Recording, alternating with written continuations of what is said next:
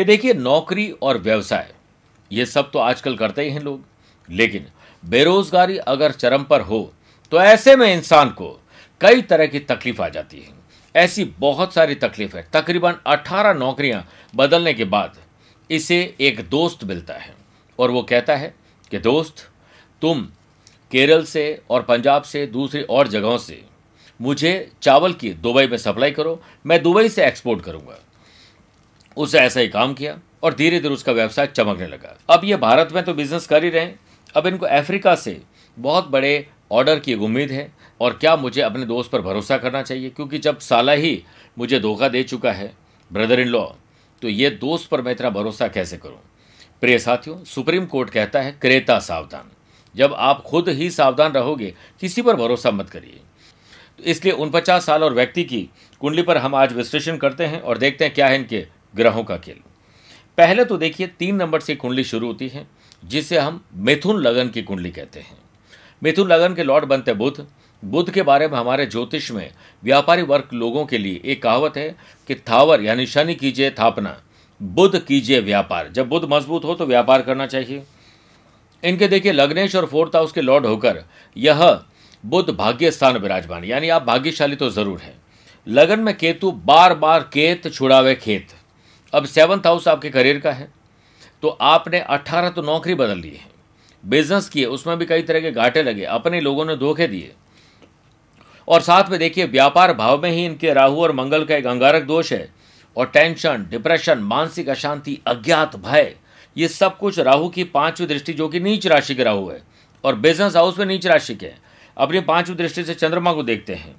तो इस कारण आपको आज तक धोखे लगे। आप इमोशनल, सेंटिमेंटल, भाव किस्म का आदमी है। ढंग से पंद्रह बीस मिनट कोई रोने लग जाए आपके सामने तो आप अपने कपड़े भी उतार कर दूसरे को पहना दें, इसी का लोग इंतजार करते हैं, लोग धोखा देते हैं। आगे बात करते हैं सेवन्थ हाउस और टेंथ हाउस, जो कि हमारे व्यापार का भी और हमारे कर्म का भी है। इन दोनों के लॉर्ड बनते हैं देवताओं के गुरु बृहस्पति। वो एट्थ हाउस में नीच राशि को होकर विराजमान हो गए। लेकिन एक बड़ा प्लस पॉइंट है कि बृहस्पति भले उच्च के हो चाहे नीच के हो, दृष्टि में अमृत है। तो बृहस्पति की पांचवी दृष्टि पड़ती है विदेश यात्राओं के घर पर, जो इम्पोर्ट एक्सपोर्ट का घर है। वहाँ पर ऑलरेडी शनि विराजमान है ट्वेल्थ हाउस में। शनि जहाँ बैठते हैं वहाँ की वृद्धि करते हैं, तो आपको एक्सपोर्ट में लाभ तो हंड्रेड परसेंट मिलेगा। और कमाल की बात देखिए कि जो एक्सपोर्ट हाउस के लॉर्ड है शुक्र, जो ट्वेल्थ हाउस के लॉर्ड है, वो एट्थ हाउस में गुरु और शुक्र का शंख योग बन जाता है। यहाँ पर एक बड़ा प्लस पॉइंट है कि शुक्र और शनि का परिवर्तन राजयोग है, यानी एट्थ और ट्वेल्थ हाउस का। तो आप तो भाई साहब एक्सपोर्ट के लिए ही पैदा हुए हैं। अब देखिए, रोग भाव की बात करते हैं। रोग और लाभ भाव के लॉर्ड मंगल बनते हैं।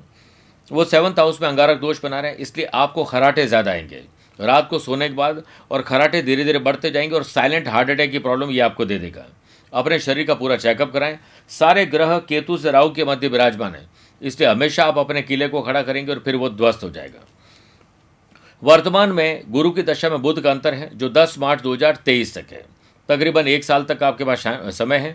बाद में गुरु में केतु की दशा तेरह फरवरी दो हज़ार चौबीस तक है, तब थोड़ा संभल के रहना पड़ेगा। लेकिन अभी एक साल तक ढंग से आप मेहनत करिए, अच्छा पैसा और अच्छा नाम आप कमा लेंगे। नवांश कुंडली के दो पॉइंट पर बात करते हैं, उसके बाद आपको स्थिति समझ में आ जाएगी। ये मकर लगन की कुंडली बनती है। लग्नेश और धनभाव के लॉर्ड बनते हैं शनि। वो देखिए व्यापार भाव में कर्क राशि का शनि बहुत अच्छा माना जाता है। साथ में देखिए, विदेश यात्राओं के घर जो ट्वेल्थ हाउस होता है, इसके लॉर्ड बनते हैं गुरु। गुरु धन भाव में विराजमान है और साथ में जो सफ़ेद चीज़ें हैं इसके लॉर्ड चंद्रमा बनते हैं और शुक्र बनते हैं। तो शुक्र और चंद्रमा का हम ये मान सकते हैं कि ये एक व्यापार। तो लगन कुंडली में तो शुक्र अच्छा ही है, चंद्रमा भी अच्छी पोजिशन में है। यहाँ शुक्र आपके पंचम भाव में विराजमान है और मंगल और शुक्र, मंगल चूँकि आपके प्रॉफिट हाउस के लॉर्ड है, दोनों पंचम स्थान में बैठकर इलेवंथ हाउस को देख रहे हैं। यानी आप तो चावल का एक्सपोर्ट जारी रखिए, थोड़ा स्मार्ट वर्क करिए, गधा मजदूरी करने की ज़रूरत नहीं है, आजकल हार्डवर्क करने की ज़रूरत नहीं है। अभी आपने रशिया और यूक्रेन वार में देखा होगा कि सैनिक कम लड़ रहे हैं, मिसाइलें ज़्यादा लड़ रही है, स्मार्ट वार हो रहा है। तो यहाँ पर भी आपको ये समझना पड़ेगा कि यह आपके लिए स्थिति अच्छी है। चंद्रमा इलेवंथ हाउस में अपने चौथे घर में गुरु विराजमान है, जिसे हम गजकेसरी योग कहते हैं। यह योग आपको जीवन में अब आगे उत्तरोत्तर तरक्की ही देगा।